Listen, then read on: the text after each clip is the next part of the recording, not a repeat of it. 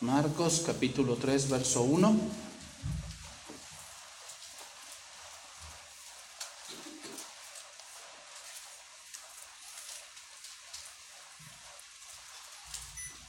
Vamos a continuar con nuestra serie, Cristo, el siervo perfecto.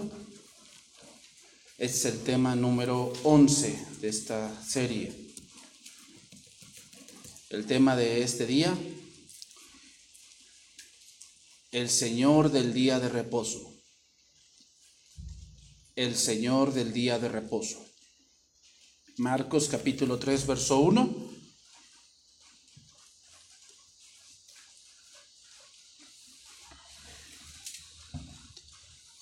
Dice ahí,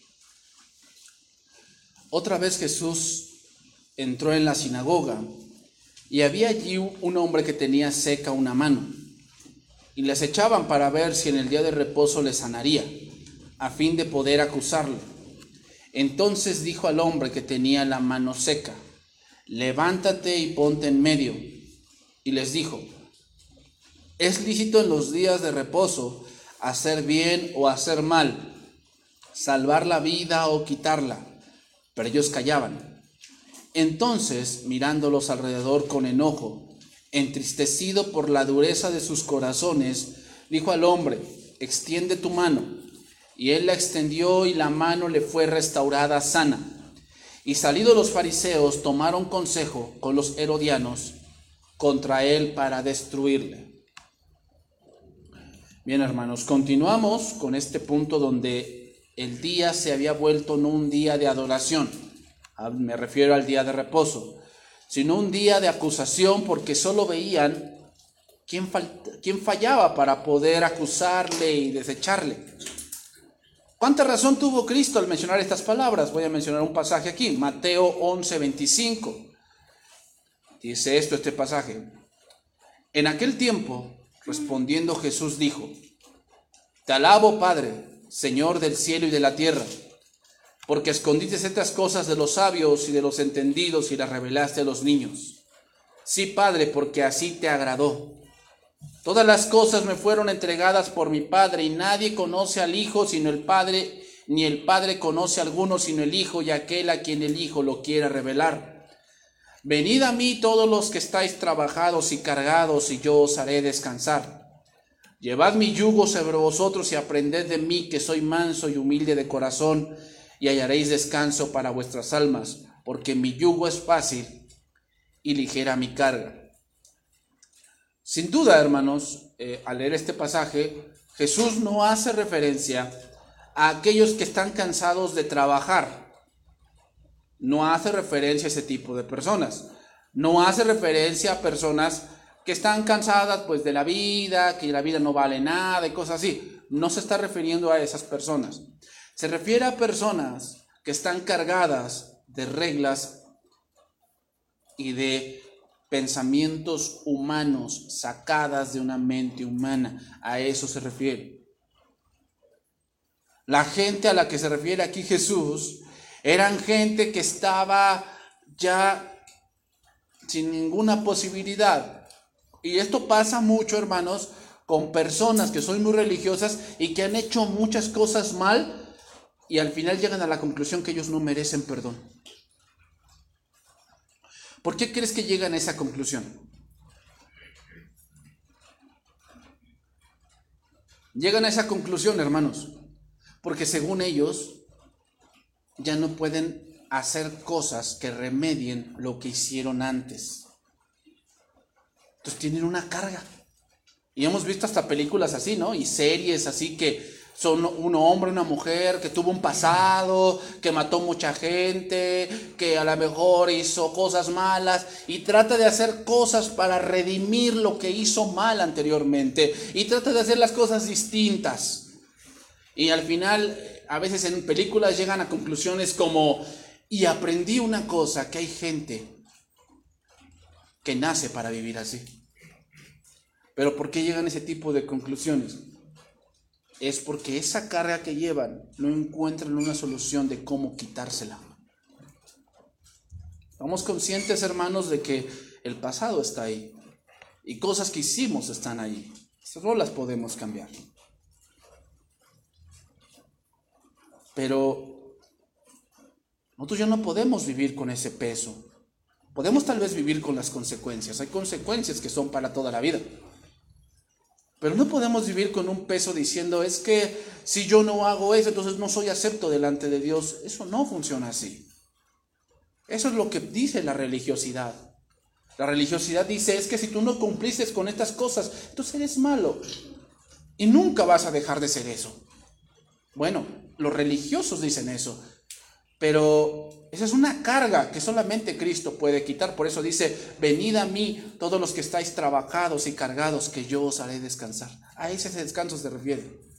A ese descanso donde tenemos un peso en nuestro corazón, algo o cosas que tú dijeras, pastor, si yo le contara a uno, me tildaría de una persona horrenda. Todos, todos. Si supiéramos lo que pensáramos, los que pensamos siempre, o el cómo maquinamos a veces cosas que, que no agradan a Dios y que si las supiera mi prójimo sería algo terrible del cómo pienso. Ese tipo de cosas, hermanos, traen un peso muy grande y ahora agrégale el tener que hacer cosas para más o menos redimirte. ¿Te imaginas cómo está una familia que a lo mejor es eh, de la religión popular y que no ha hecho misas a su mamá o a su papá? ¿Qué peso empiezan a traer? Porque no, pues es que este, por eso me está yendo mal, porque no he hecho la misa gregoriana y no he hecho estas cosas, y ahí tienen un peso, ¿no? Porque se sienten culpables de que pues a lo mejor su mamá o su papá no ha, no ha purgado pecados en el purgatorio porque no le han hecho misas. ¿Te imaginas ese peso que empiezan a llevar? A eso se refiere el Señor. ¿Cuántos hoy en la iglesia cuando hoy llegan a Cristo, pero solo van para ser cargados con más pensamientos que lo que es el Evangelio? Ciertamente en la iglesia debe haber orden y debe haber reglas, pero no es posible que alguna persona apenas convertida llegue y le empecemos a imponer reglas de que eh, quítate, quítate las joyas, no te pintes el cabello, este, puras cosas externas que lo único que trae no es paz, sino que trae peso, peso. Y dicen, ah, ya no quiero ser cristiano. Entonces parece el día de hoy, hermanos, que entraron a un mundo lleno de pensamientos humanos, que a veces radican en lo ridículo, lo cual no respalda la Biblia, sino que solo lo respalda el tiempo que lo han practicado. O hay congregaciones que tienen costumbres muy arraigadas y casi casi son ley.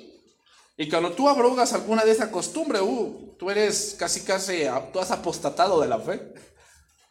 Porque traen costumbres muy arraigadas, que tal vez en un punto son buenas, pero vamos a ver, hermanos, que cuando una costumbre atenta contra que yo, yo hago un mal a un prójimo, eso no puedo hacerlo.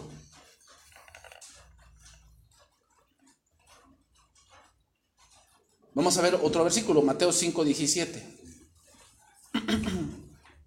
Mateo 5, 17. Dice ahí Jesús hablando aquí, no penséis que he venido para abrogar la ley o los profetas. No he venido para abrogar, sino para cumplir. Porque es de, de cierto os digo que hasta que pasen el cielo y la tierra, ni una jota, ni una tilde pasará de la ley hasta que todo se haya cumplido. De manera que cualquiera que quebrantare uno de estos mandamientos muy pequeños y así enseñase a los hombres, muy pequeño será llamado en el reino de los cielos. Mas cualquiera que los haga y los enseñe, este será llamado grande en el reino de los cielos. ¿De qué está hablando aquí Cristo? De recompensas. Recompensas. Hay recompensas para aquellos que le dicen a otro, no, no como una carga, sino, hermano, si haces esto, te vas a traer bendición a tu vida. Y eso es lo que Dios quiere. Y cualquiera que enseñe esto será llamado grande, o sea, va a haber una recompensa. Pero vean lo que dice Jesús. Porque os digo que si vuestra justicia no fuere mayor que la de los escribas y fariseos, no entraréis en el reino de los cielos. Y sigue diciendo Jesús, oíste que fue dicho, ¿por qué empieza a decir eso? Porque la justicia de los fariseos es externa. Y dice ahí, oíste que fue dicho, no matarás, y cualquiera que matare será culpable de juicio. El fariseo diría, yo no mato a nadie. ¿Tú alguna vez has matado a alguien? No, yo, no hago eso. No, pastor, yo, yo nunca he tenido una pistola en mi mano. Nunca. O sea, yo, yo creo, fíjate, un fariseo así pensaba, yo creo que yo soy más bueno que ese, que pues no inventes, ese hombre ha matado a 20 viejitas y ha matado a 10 niños. O sea, yo soy mejor porque yo no he matado a nadie. Pero dice, pero yo sigo que cualquiera que se enoje contra su hermano será culpable de juicio. Aquel enojo, hermanos, habla de cólera. Habla de un enojo, porque enojarse en sí no es pecado, hermanos. Porque esto lo vamos a ver. Jesús enojó Enojarse no es pecado. El problema es cuando ese enojo lo llevas a un extremo tal que quieres hacer un daño. O sea, hay gente que se enoja y quiere vengarse. Eso es lo que Dios condena y eso es lo que hacían los fariseos. Los fariseos decían, yo no mato a nadie, pero estaban llenos de rencor contra toda la gente que no concordaba con él. Entonces se llenaban de rencor y así permanecían. Por eso les dice, si ustedes su justicia no fuere mayor que la de los fariseos o escribas, no entrarán en el reino de... O sea, si ustedes no van más allá de lo, de lo externo, ustedes no van a ir al cielo. Esa es la religiosidad, hermanos. Y hay que tener mucho cuidado con eso. De pensar que porque yo hago, yo estoy mejor. No. Porque yo tengo, yo estoy mejor. No. Esa es la justicia de un fariseo. Que piensa que porque tiene, está mejor estás mal. Porque Dios no ve lo externo, Dios se fija en qué? En el corazón. Y cualquiera que diga necio a su hermano será culpable de ante el concilio. ¿Cuándo ofendes al prójimo? Cuando es un enojo que lleva la cólera. ¿No? O sea, ya cuando una persona, tú lo has visto en internet, cuando son personas que están ya súper enojadas, empiezan a decir malas palabras. ¿Por qué? Porque pierden los estribos, pierden la razón, entonces empiezan a expresarse de una manera soez, ¿ah? de una manera hiriente, una manera poco ética. Y va más adelante, dice, y cualquiera que le diga fatuo, quedará expuesto al infierno de fuego. Aquí fatuo debe de tomarse como amenazarlo. Así de que te voy a matar, vas a ver, ¿eh? Donde te encuentre. ¿te, das cuenta? Ese ya es un odio marcado. Y los fariseos decían que eso no era malo. O sea, yo no mato a nadie, pero guardo rencor, pero no mato a nadie. ¿Te das cuenta cómo es la justicia de ellos? ¿Cómo era? Puramente externa. Puramente externa. Es decir, en apariencia yo no hago nada. En apariencia yo estoy bien. Pero dentro de mí hay cosas que me están condenando. Eso es lo que se refiere Jesús. Entonces, hermanos, la verdadera justicia, ¿dónde empieza? En el interior. No puedo agradar a Dios fingiendo. No. Si mi corazón no está bien, Dios me va a rechazar. Pero un religioso dice, no, no, no, yo por eso voy a la iglesia. Bueno, sí, tengo rencor y tengo amargura, pero yo no le hago mal a nadie. O sea, a ver cuando han metido a la cárcel a alguien por amargado. A nadie. Bueno, no. En la ley no. Pero la gracia es otra cosa. Y la gracia sí se fija en esas cosas. ¿Te das cuenta cómo es un religioso? Y muchas veces tendemos a caer ahí. Por, eso se, se ponen prácticas de alguien como o si está la cena del Señor y están personas que no, no comen pan y vino porque tienen algo contra alguien. ¿Tú piensas que eso, eso funciona? O sea, me abstengo de comer pan y vino, pero sigo con mi rencor. No, primero sácate eso. A Dios no le interesa si no comes o no. A Dios le interesa que saques eso. Pero ¿te das cuenta cómo es el religioso? Bueno, yo no estoy tan mal porque yo no como de esto. Yo por eso no estoy tan mal. No, está súper mal. Tu justicia es puramente qué? Externa. Es externa nada más. Pero dentro de ti es como, no sé si a ti te ha tocado, pero hay, hay panes, como los bolovanes, que están rellenos. Y a mí dos ocasiones me ha tocado. No sé si a ti, pero me ha tocado que el pan se ve bien, lo abro, está lleno de gusanos. Está gusanado. ¿Te lo comes? No, yo lo que hice fue tirarlo. Imagínate que Dios hiciera eso. Imagínate que tú eres el pan y Dios, por fuera te ves bien, pero Dios te abre y tu amargura es que estás aguzanado. ¿Qué va a hacer Dios contigo? Te va a tirar. Como dice Apocalipsis, te va a vomitar. La conformidad exterior a la ley, hermanos, no es suficiente para salvar. No es suficiente. Pablo, antes de encontrarse con Cristo, él dijo en Filipenses que era un fariseo dedicado, hebreo de hebreos, en cuanto a la ley, irreprensible, era celoso de las costumbres, de todo lo que os observaba, él guardaba la ley, guardaba todas las costumbres, guardaba el Talmud, hizo todo lo que un fariseo podría hacer. Sin embargo, en su interior estaba lleno de avaricia, de orgullo, de ira desenfocada. ¿Por qué? Porque mataba a cristianos, dice Pablo, respirando celos y muerte, perseguía a los cristianos. O sea, fíjate cómo era Pablo. Era un fariseo hecho y derecho, pero por dentro traía venganza y odio contra los cristianos.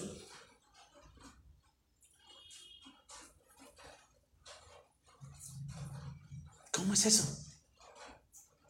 Hasta que llegó Cristo y se dio cuenta de que todo eso era basura. ¿Por qué? Porque de nada le servía ser un religioso odiando a otra persona. ¿De qué le servía? Por eso dijo, todo eso lo he estimado como basura y como pérdida. O sea, todo ese tiempo que fui fariseo, perdí el tiempo. Eso es lo que está diciendo. Todo ese tiempo que me, que me dediqué, que me puse, que memoricé, que hice, que no comía, que guardaba, perdí el tiempo.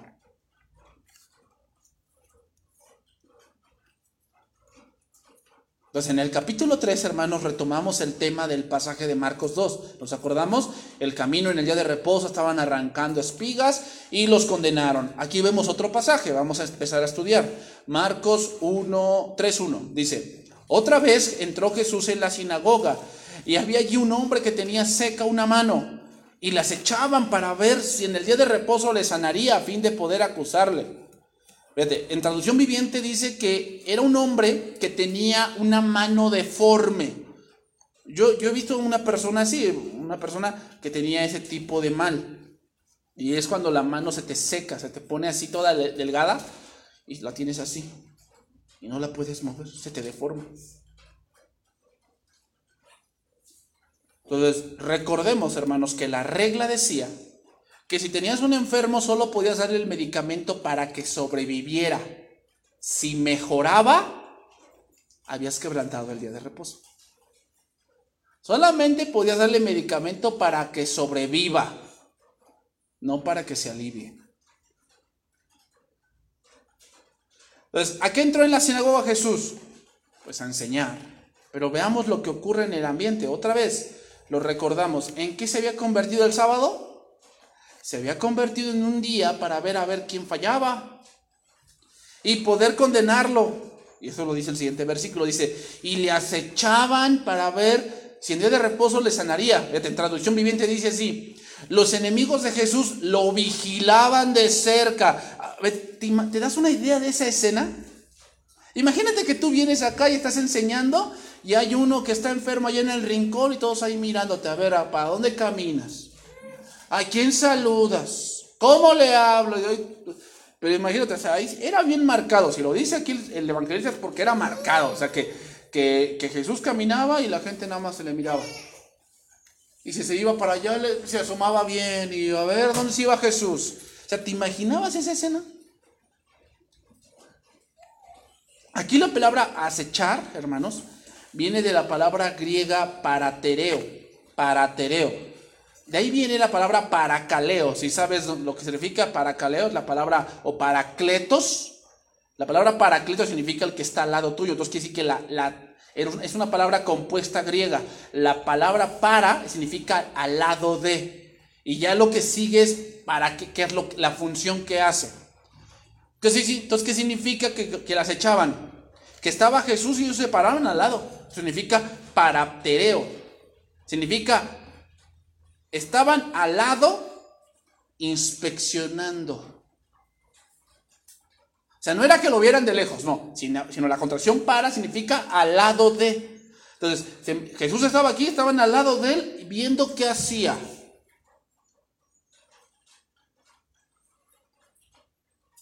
En Lucas capítulo 6 dice que el hombre tenía seca la mano derecha. La mano derecha. Entonces, hermanos, generalmente una persona que tenía un defecto físico estaba condenado a vivir de la limosna, ya que no podía trabajar de una manera completa, además de que eran vistos, religiosamente hablando, como gente que estaba maldita por Dios que había cometido algún pecado y por ello sabía, su estado es así. Casi, casi, hermanos, estos hombres condenaban al hombre por tener un defecto y a Jesús por querer sanarlo. Ese es un religioso. El religioso se cree más que el otro porque pues yo sí tengo y tú no. ¿No? Yo tengo una casa más grande y tú no. Ese es un religioso. Yo tengo un coche y tú no. Pero por el otro lado, también envidian a los que tienen. Así son. Se creen mejores que los que no tienen y envidian a los que tienen. Así son los religiosos. O sea que son personas que no están contentas con nada. ¿Y qué dice la palabra? Que debemos qué? Estar contentos con lo que tenemos. Pero un religioso nunca va a estar contento. Hermanos, ¿nos imaginamos ese, ese ambiente tan incómodo? Para nuestro maestro, sin duda era un ambiente muy hostil, mirando a ver si lo sanaba. Según ellos, a menos que la vida de una persona estuviese en juego, los rabinos determinaron que el hecho de hacer cualquier cosa para mejorar la condición física de alguien constituiría trabajo. Era trabajar. Y eso rompía el día de reposo. Entonces, si Jesús sanaba a ese hombre, estaba quebrantando las restricciones del día de reposo. Era evidente que a los fariseos y a los escribas les importaba poco el bienestar de esa persona y su única preocupación era si transgredía la tradición o no. Ese era su problema de ellos. A mí no me importa si sanas a ese hombre, no me importa su condición. A mí me importa que respetes lo que nosotros hacemos. Mm. Y hay gente que es así. Hermanos, cuando nosotros dijimos aquí, es que tenemos que darle a la iglesia alimento espiritual. De nada sirve que se alimenten de vino y pan si no tienen alimento es pan espiritual. ¿Y sabes qué? Mucha gente se enojó porque ahí se da cuenta uno que les importaba un bledo la vida de ustedes con tal de que su tradición se respetara. ¿Qué es más importante? ¿La vida espiritual o la vida física? Ahora lo entendemos, pero en ese momento, hermanos, la gente que es muy escrupulosa no lo entiende. Jesús, hermanos, podía dejarlo para otro día, sanar al enfermo, pero no se intimidó, sino que lo pasó enfrente e inició el enfrentamiento. Versículo 3. Entonces dijo al hombre que tenía la mano seca, levántate y ponte en medio. En traducción viviente dice, Jesús le dijo al hombre con la mano deforme, ven y ponte de pie frente a todos. Ahora vamos a ver que es Jesús quien lo llama, ¿eh? El hombre ni siquiera se acerca a Jesús para ser sanado, donde vemos en otros pasajes donde si quieres puedes limpiarme. Jesús, hijo de David, ten misericordia de mí. Este hombre, yo siento que también tenía miedo. Yo me imagino que estaba en el rincón oyendo la cátedra, pero él, ¿por qué? ¿Por qué no, por qué no se acercaba a Jesús? ¿Que acaso él no sabía que él sanaba? Sí lo sabía, pero era más, tenía más miedo a las tradiciones de los fariseos. Hermanos, veamos. ¿Cómo que los que viven en un problema no se acercan a Dios porque tienen miedo? Porque los religiosos luego, luego condenan. O sea, de que, ay hermano, fíjese que me siento mal la verdad me siento un poco mal y, yo quisiera que orara por mí. No, ¿sabes qué? Este, tú estás en pecado. Tú estás en pecado, o sea, ni siquiera te acerques conmigo. Tú estás en pecado, o sea, tú, yo, yo no sé ni por qué vienes. ¿Y te das cuenta que la gente no se acerca a Dios? ¿Por qué no se acerca a Dios? porque inmediatamente es condenada. Hermanos, ¿nos imaginamos esa escena? Un hombre tal vez ahí en el rincón, marginado por la religiosidad, diciendo que él no era digno y Jesús lo llama para pasar al frente. Mira, Mateo nos da más información, te lo voy a leer. Mateo 12:10, ahí se relata también este milagro. Dice, y he aquí, había allí uno que tenía seca una mano, y preguntando a Jesús para poder acusarle, ¿es lícito sanar en el día de reposo? Fíjate, ellos le preguntaron a Jesús, ¿es lícito sanar en día de reposo? Jesús les dijo, ¿qué hombre habrá de vosotros que tenga una oveja y si está cayendo en un hoyo en día de reposo, no le echa mano y la levanta? O sea, ¿no vas y la sacas? O sea, si tú tienes un rebaño y se cae en un hoyo, en un hoyo fangoso, sabes que se va a morir. ¿Qué haces? Pues voy y lo saco. ¿Sí? ¿Por qué? Se va a morir. Y es una pérdida en día de reposo. Pues ¿cuánto más vale un hombre que una oveja? Por consiguiente, es lícito hacer el bien en los días de reposo. Hermanos, ¿qué tiene más valor? ¿Un animal o un hombre? Un hombre, sí. Sí, hermano. Y hemos visto casos así.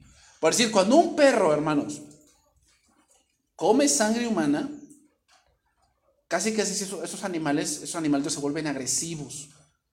¿Por qué? Porque prueban eso y se vuelven ya muy agresivos. Entonces, a veces ya es imposible tenerlos. Entonces, ¿qué va a pasar? Lo vamos a tener que sacrificar. Ay, no. ¿Qué vale más? ¿Un animal o un hombre? Un hombre. ¿Por qué? Ay, ¿por qué? Porque el hombre está hecho a la imagen de Dios. Por eso.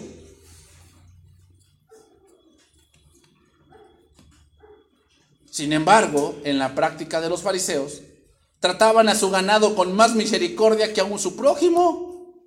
O sea, una oveja sí la podíamos sacar y que se salve su vida. Y a ese que está peligrando, que es tu prójimo, no, pues el que se aguante. es ilógico. Así es el religioso, hermanos. ¿Sabes dónde tiene misericordia el religioso? Donde puedes sacar un provecho. Si no puedo sacar un provecho, tú no mereces misericordia. ¿Por qué? Porque con la oveja saco un provecho. La puedo vender después o puedo comer de ella. Con mi prójimo. No gano nada. Era increíble. Pero los fariseos estaban más dispuestos a suspender sus tradiciones religiosas para ayudar a un animal que para auxiliar a otra persona.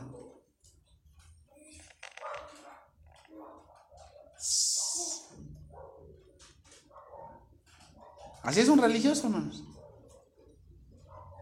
Sigue diciendo, versículo 4, Marcos 3, 4. Seguimos ahí. Y les dijo, ¿es lícito en los días de reposo hacer bien o hacer mal? ¿Salvar la vida o quitarla? Pero ellos callaban. Aquí está la pregunta. Traducción viviente de este verso. Dice, ¿permite la ley hacer buenas acciones en el día de descanso o en un día para hacer el mal? ¿Es un día para salvar la vida o para destruirla?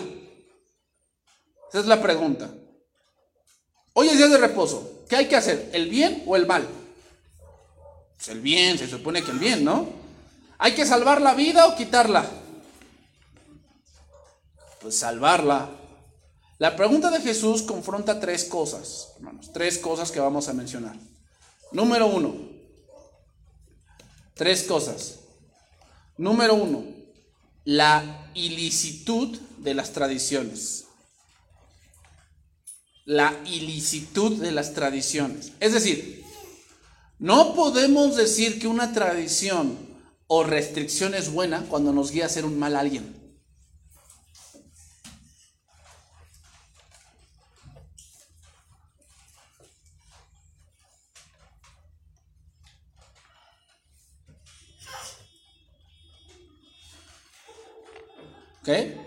No podemos decir que una tradición o restricción es buena cuando nos guía a hacer un mal a alguien. ¿La ley de Dios para qué era? ¿A qué te empuja la ley de Dios? ¿A hacer el bien o hacer el mal? Pues hacer el bien. sí. Obviamente, el no matarás es bueno o malo. Pues es bueno porque pues, cuida la vida del prójimo. No codiciarás, ¿es bueno o es malo? Es bueno porque cuida los bienes de mi prójimo. No adulterarás, ¿es bueno o es malo? Es bueno porque cuida a la mujer y el patrimonio sentimental de mi prójimo. Entonces, la ley nos guía a lo bueno. Pues lógicamente, entonces, ¿cómo seguir una tradición que hacía que menospreciaran a los enfermos? ¿Estaba bien? No. ¿Debía seguirse esa tradición? No. O sea, si en algún momento se pone una regla que pone en peligro la iglesia, ¿hay que hacerlo? No. No podemos decir que una restricción o una tradición es buena si me guía a hacer un mal a alguien. No puedo hacer eso.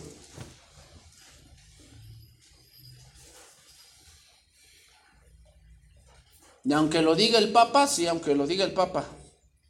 Si me guía a hacer un mal a alguien, no puedo hacerlo.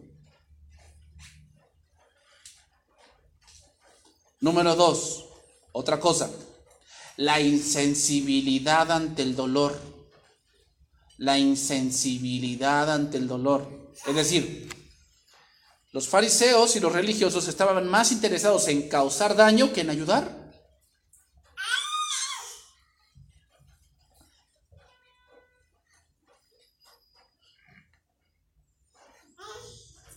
A la gente no le importaba la necesidad o el esfuerzo de alguien. No, no, no, no, no. Le importaba que su pensamiento fuera cumplido. Y eso no es así. Entonces, cuando no era así, lo condenaban.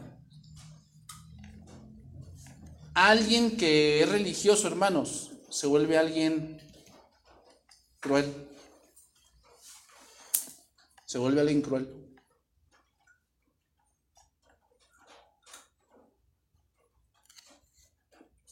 Y Jesús jamás fue así. Jamás fue así. Y como somos, nosotros somos cristianos, ¿no? Significa seguidores de Cristo. Y que nuestro maestro nunca fue así. Cruel. Era justo, que son cosas distintas. La justicia a veces parece cruel, pero cuando es justo, es justo. Pero una cosa es justicia y otra cosa es crueldad. Hay gente que es cruel, y eso pasa, hermanos, ¿sabes por qué? Porque anteponemos nuestro pensamiento por las leyes de Dios. Y eso es muy común. Siempre pensamos algo y yo creo que yo tengo la razón. Y cuando la Biblia me, me confronta y me dice, no, tú estás mal, yo siempre pongo mi pensamiento por encima y te vuelves cruel. ¿Por qué? Porque con tal de hacer lo que tú quieres, haces un mal a alguien.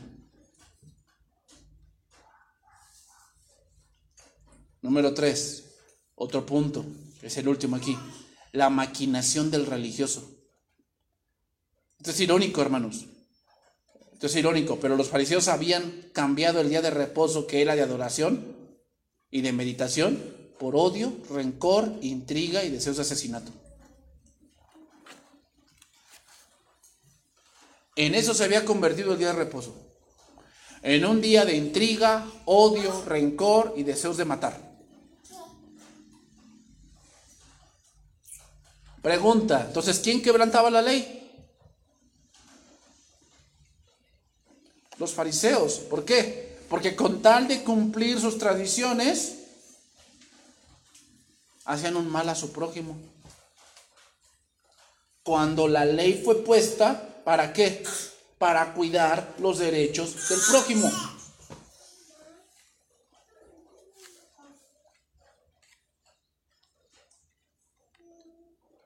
Voy a leer un, pasaje. Isaías 1.11. Isaías 1.11. Voy a leer ese pasaje. Dice. Isaías 1.11. ¿Para qué me sirve, dice Jehová, la multitud de vuestros sacrificios. Hastiado estoy de holocaustos de carneros y de cebo de animales gordos. No quiero sangre de bueyes, ni de ovejas, ni de machos cabríos. ¿Quién demanda esto de vuestras manos cuando venís a presentaros delante de mí para hollar mis atrios? ¿Cuál era el problema con esto? No me traigáis más vana ofrenda. El incienso me es abominación. Luna nueva y días de reposo. El convocar asambleas no lo puedo sufrir. Son iniquidad vuestras fiestas solemnes. Vuestras lunas nuevas y vuestras fiestas solemnes las tienen aborrecidas mi alma. Me son gravosas, cansado estoy de soportarlas. Dice, cuando extendáis vuestras manos, yo esconderé de vosotros mis ojos. Asimismo, cuando multipliquéis la oración, yo no iré. Llenas están de sangre vuestras manos. ¿Por qué? ¿Por qué dice eso el Señor? Porque con tal de hacer muchas cosas religiosas y con tal de hacer sus pensamientos, agreden al prójimo.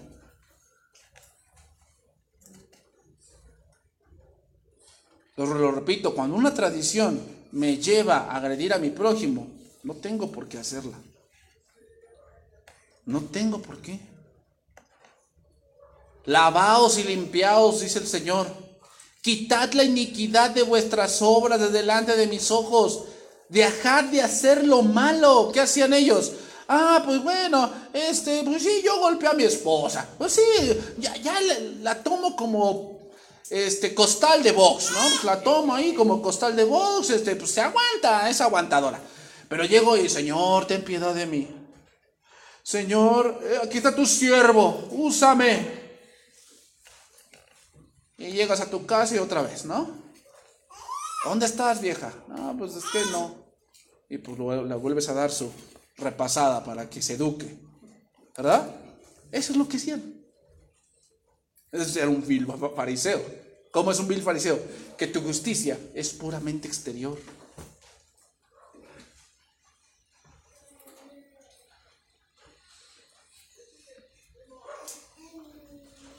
Así pasa. ¿No?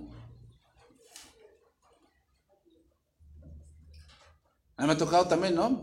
Otro tipo de fariseísmo es cuando la mujer es la que lleva los pantalones y nada más ve al, esposo y lo trata como su hijo. ¿Cómo? El esposo va a tomar una decisión y la mira a ella. Nomás eliges eso. Tú y yo nos arreglamos. En la casa, ¿no? Porque lo trata como su pelele. Ah, pero en la iglesia, amor mío, ¿dónde estás? Vidita. Ah, ah. Pero en la casa, ¿cómo? Parásito. Poco hombre. Bien, me dijo mi madre que contigo me iba a sacar el buey de la barranca, pero bueno, me tocó contigo ya. Es un vil fariseísmo.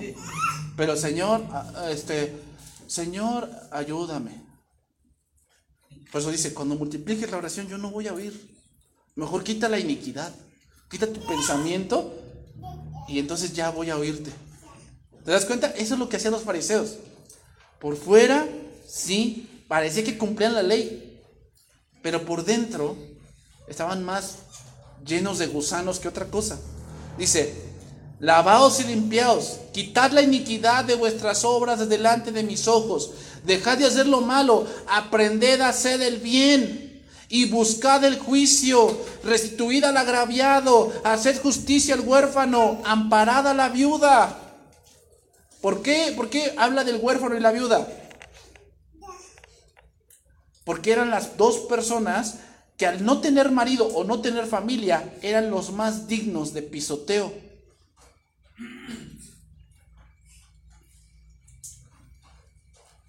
Hermanos, es mejor hacer el bien y agradar a Dios que todos los sacrificios de dinero y de religiosidad que podamos hacer. Es mejor hacer el bien y agradar a Dios. Es mejor que busques honrar a Dios. Es mejor.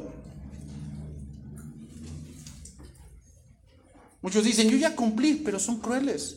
Viven odiando, viven en contiendas, en divisiones, en intrigas, ¿De qué te sirve entonces?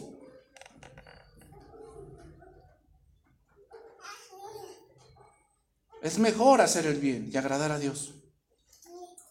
Aunque nadie te vea, pero Dios sí te ve.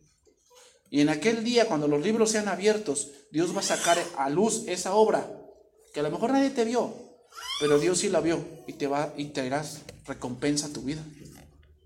Entonces, ¿para qué es el día de reposo? Para hacer el bien y para salvar la vida. Pero ellos con su tradición lo habían vuelto todo lo contrario. Versículo 5, Marcos 3:5. Entonces, mirándolos alrededor con enojo, entristecido por la dureza de sus corazones, dijo al hombre, extiende tu mano. Y él la extendió y la mano le fue restaurada sana. A ver, voy a poner aquí un ejemplo, hermanos. A ver, ¿qué haríamos nosotros? Imagínate que Jesús estuviera aquí, enseñándonos. Ah, qué gran dicha esa. Que Jesús estuviese aquí enseñándonos y tuviésemos un enfermo. ¿Qué haríamos? Creo que lo más correcto sería, Señor, si está en tu voluntad, sánalo. Por favor, sánalo. ¿Por qué no hicieron eso con ese hombre?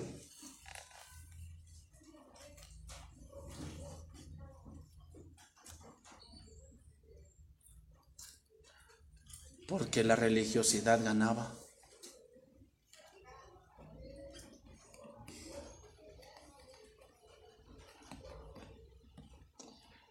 Entonces, hermanos,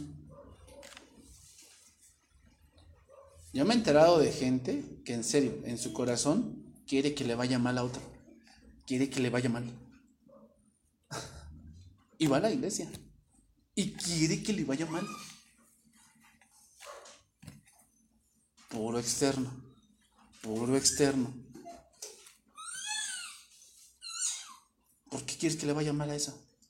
Ay, pues porque no se lo merece lo que tiene. ¿Y tú sí? ¿Tú sí te lo mereces lo que tienes? ¿Tú sí eres más bueno? Tú sí, no, pues Dios te salvó porque tú sí lo merecías. No, hombre, tú eras alguien que no, si no te salvaba Dios, hello, Dios se equivocó. Pero así piensa el religioso.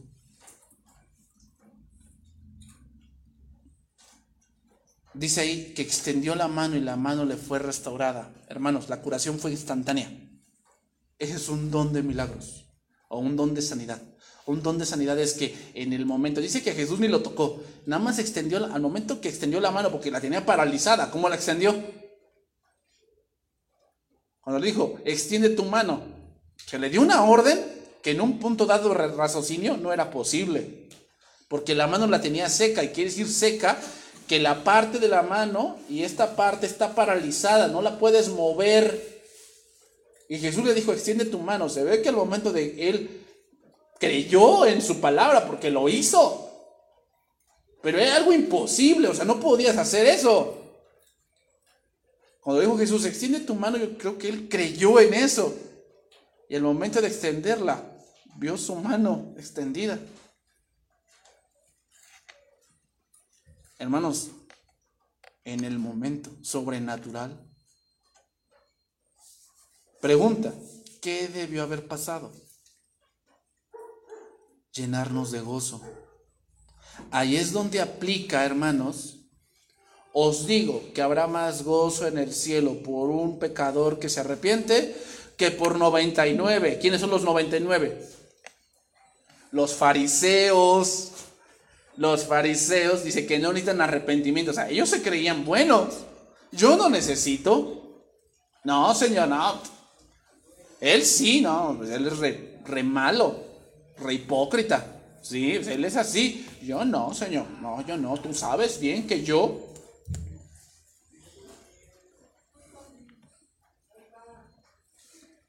Entonces terminamos. Marcos 3:6. Y salidos los fariseos, tomaron consejo con los herodianos contra él para destruirle. Es increíble, hermanos, pero este pasaje es tan actual. Lo que dije un día domingo, ¿verdad? Los judíos y los, los fariseos y los herodianos no se llevaban. Porque los herodianos eran gente que, iba más en la política Eran muy políticos, eran así como que buscaban poder en el Estado y así esas cosas. Y los fariseos eran más religiosos, entonces obviamente como que los religiosos eh, no se juntaban con esa clase de chusma, ¿no? ¿Por qué aquí se juntaron? Porque el enemigo de mi enemigo es mi amigo. Hermanos, juntarse para hacer lo malo.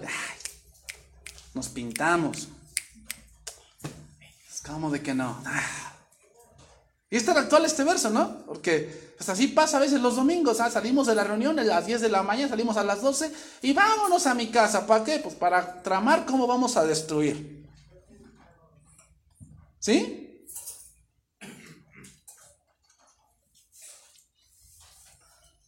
¿Sabes qué, qué está semejando con eso? Que eres un fariseo. Que no tienes misericordia. Te vale poco el bienestar de, tu, de la iglesia, de tu congregación, te vale poco. Tú quieres que se haga lo que tú piensas. Qué gran diferencia, ¿no? Dice que Jesús se enojó. ¿Por qué se enojó?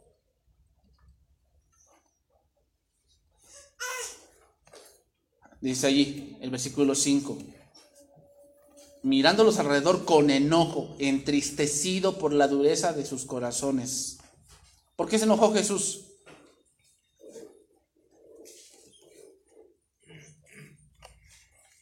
Porque los vio tan enajenados en su propio pensamiento. Pero qué diferencia, Jesús no los condenó. ¿Te das cuenta? No es pecado enojarse. Lo que viene después, eso es lo que importa. O que alguien se enoje, eso no es pecado. Pero ¿qué viene después? Con Jesús en su enojo sana una persona. Los fariseos en su enojo planeaban cómo matar a alguien.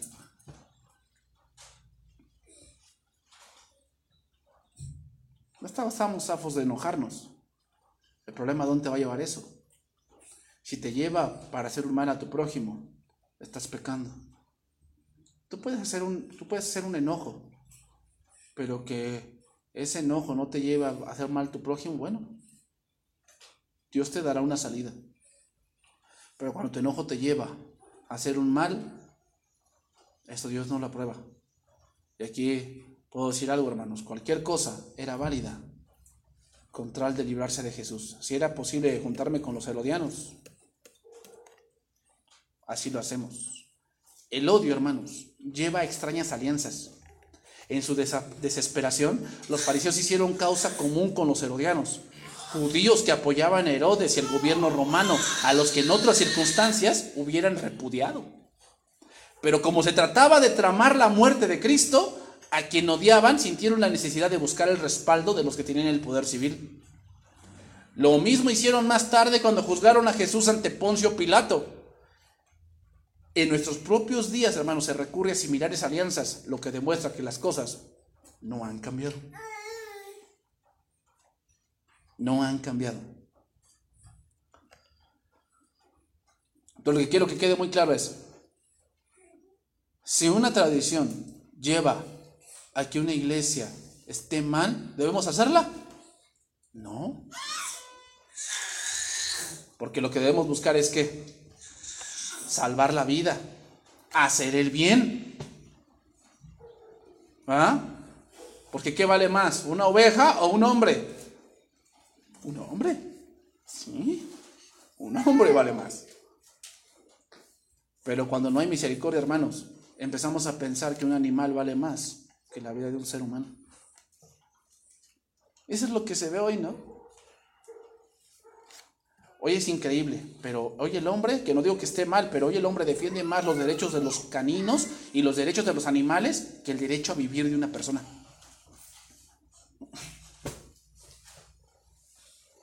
Así estamos. Así estamos el día de hoy, hermanos. Que Dios bendiga su palabra.